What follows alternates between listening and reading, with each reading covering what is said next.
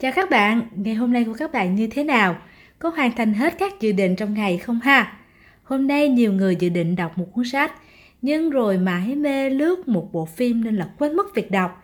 Có người thì dự định sẽ gọi điện thoại cho khách hàng, nhưng rồi lang thang trên các trang mạng xã hội, đến tối mới nhớ ra hôm nay mình chưa làm việc đó. Chắc chắn là trong chúng ta cũng từng gặp những vấn đề liên quan đến việc sắp xếp và quản lý thời gian của mình sao cho hiệu quả.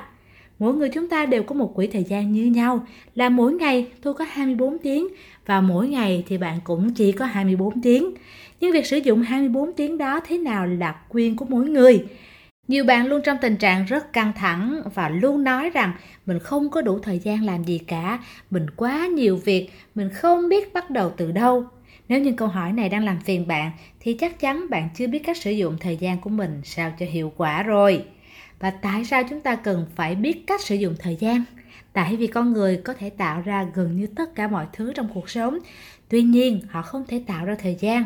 Và nếu biết cách quản lý thời gian thì chúng ta sẽ đi đến thành công nhanh hơn nè, nâng cao được hiệu quả công việc, giảm được áp lực và có cuộc sống thoải mái hơn. Vậy làm thế nào để mình quản lý được thời gian cho hiệu quả? Trước tiên, chúng ta làm quen với một số khái niệm sau. Đặt mục tiêu theo quy tắc SMART – Lập kế hoạch theo quy tắc 5W1H, quy tắc 80-20. Ma trận quản lý thời gian Eisenhower. Sử dụng công cụ quản lý công việc. Chúng ta cùng nghiên cứu các khái niệm trên nhé. Có ai từng làm những việc vô nghĩa không các bạn? Có chứ ha, nhiều lắm là khác. Nếu ai đó đang thực hiện những việc như thế thì mình sẽ gọi họ là những người không có mục tiêu. Những người không biết đích đến của mình là gì thì họ không thể nào quản lý được thời gian của mình. Cơ bản là thời gian của những người này sẽ trôi qua một cách vô nghĩa. Lâu dần sẽ để lại hậu quả là mất phương hướng và mất luôn niềm tin vào bản thân. Chúng ta không thể sắp xếp thời gian của chúng ta hiệu quả nếu như chúng ta còn mơ hồ về mục tiêu và kế hoạch cho bản thân. Do vậy, để quản lý thời gian, trước hết là chúng ta cần có mục tiêu và kế hoạch hành động trong công việc cũng như trong cuộc sống việc thiết lập mục tiêu và thiết lập kế hoạch hành động phải đúng thì mình mới sắp xếp và quản lý thời gian hiệu quả được Vậy làm sao để thiết lập mục tiêu đúng?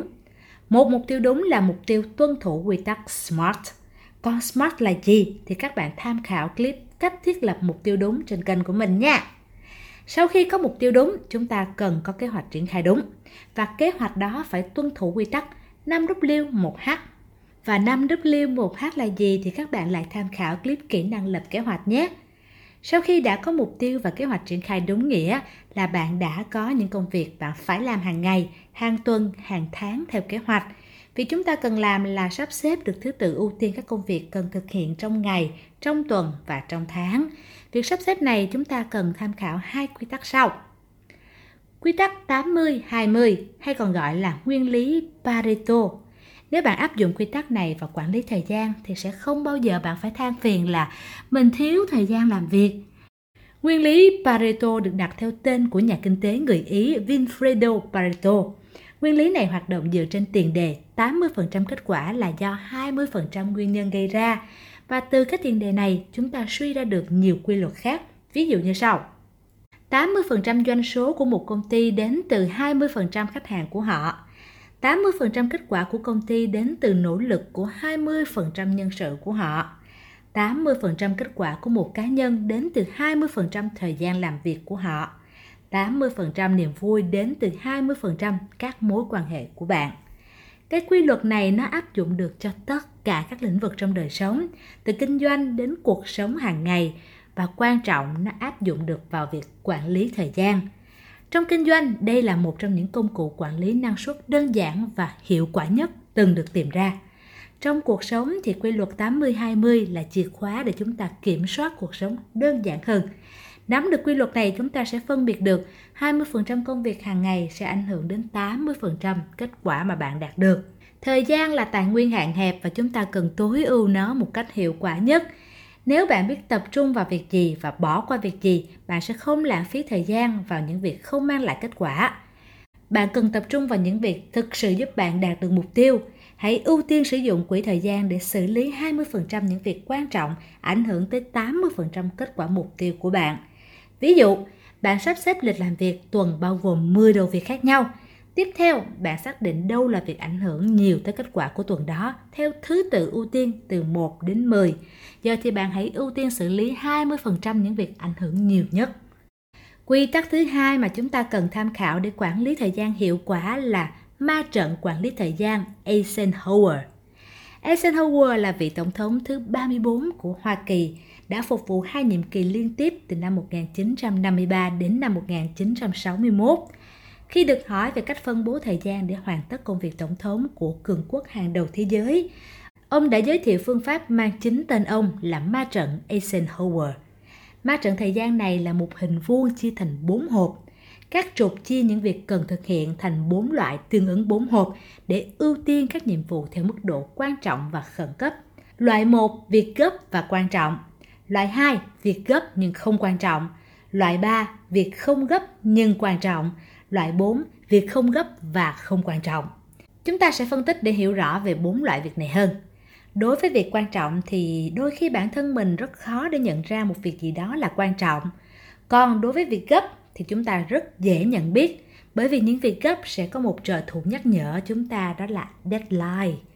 Thông thường các bạn luôn chạy theo những việc gấp bởi vì hết deadline này lại có deadline khác đang chạy đến nhắc nhở chúng ta.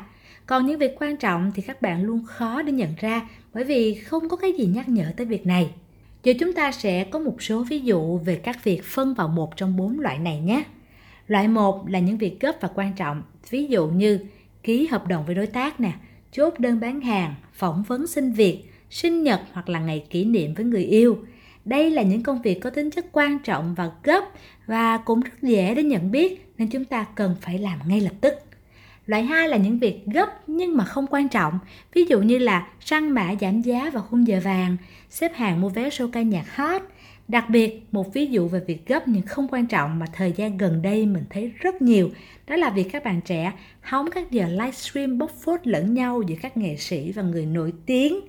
Những việc loại 2 này thông thường mình cũng rất dễ nhận ra bởi vẫn có trợ thủ deadline nhắc nhở.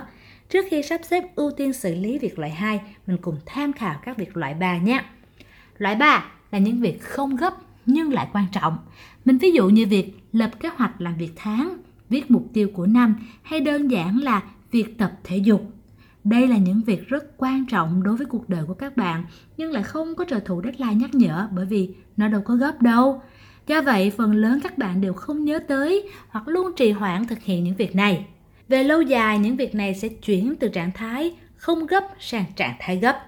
Nếu chúng ta không ưu tiên xử lý những việc này thì mãi mãi chúng ta sẽ phải chạy theo xử lý những việc gấp theo deadline mà thôi.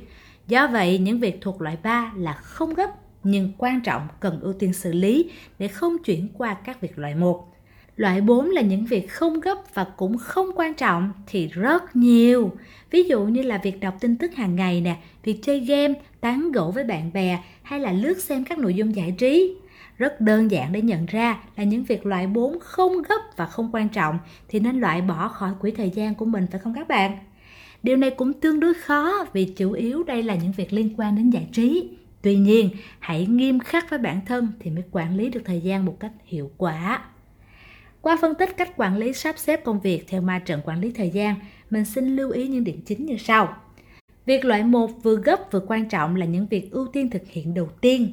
Việc loại 3 không gấp nhưng quan trọng là những việc nên xếp ưu tiên thứ hai. Bởi vì nếu trì hoãn những việc này thì lâu dần nó sẽ chuyển trạng thái thành những việc gấp và quan trọng. Điều cần để ý là những việc này sẽ không có trợ thủ deadline nhắc nhở chúng ta thực hiện. Việc loại 2 gấp nhưng không quan trọng. Những việc này chúng ta nên sắp xếp ưu tiên thứ ba. Nếu là cán bộ quản lý, chúng ta có thể giao lại những việc này cho cấp dưới thực hiện. Việc loại 4 không gấp, không quan trọng là những việc ưu tiên cuối cùng hoặc tốt hơn là loại bỏ khỏi quỹ thời gian của bạn luôn. Sau khi nắm rõ các quy tắc trong quản lý thời gian hiệu quả thì một việc quan trọng là chúng ta cần một công cụ để quản lý và theo dõi thời gian của mình. Tuyệt đối không nên sắp xếp lịch làm việc ở trong đầu không tự tin nghĩ mình sẽ nhớ mọi việc trong đầu vì mình là người thông minh mà. Điều này rất nguy hiểm các bạn nhé. Mỗi người chúng ta nên có một cách để theo dõi và quản lý thời gian riêng. Ví dụ, nếu bạn là một người thích ghi chép thì có thể sắp xếp công việc bằng cách ghi ra sổ theo dõi. Một số người có thể dùng các phần mềm quản lý công việc và nhắc nhở các lịch. Dù là ghi ra sổ hay là nốt vào phần mềm thì đây là bước cần phải có để quản lý thời gian hiệu quả nha. Cuối cùng chốt lại vấn đề, để quản lý thời gian hiệu quả chúng ta cần các bước sau. Lập mục tiêu theo quy tắc SMART, lập kế hoạch theo quy tắc 5W 1H, sắp xếp công việc theo quy tắc 80-20, sắp xếp công việc theo ma trận quản lý thời gian Eisenhower, sử dụng công cụ quản lý để nhắc việc. Sau khi hiểu các kiến thức trên và vận dụng vào việc sắp xếp các công việc của bạn, thì mình tin chắc chắn là các bạn sẽ không bao giờ rơi vào trạng thái, ôi, tôi không có đủ thời gian làm gì cả, hay là quá nhiều việc và mình không biết bắt đầu từ đâu. Nếu các bạn thấy các kiến thức trên thú vị, thì đừng ngần ngại cho mình một like và subscribe nha. Chào thân ái và hẹn gặp lại các bạn ở chuyên mục kỹ năng kinh doanh.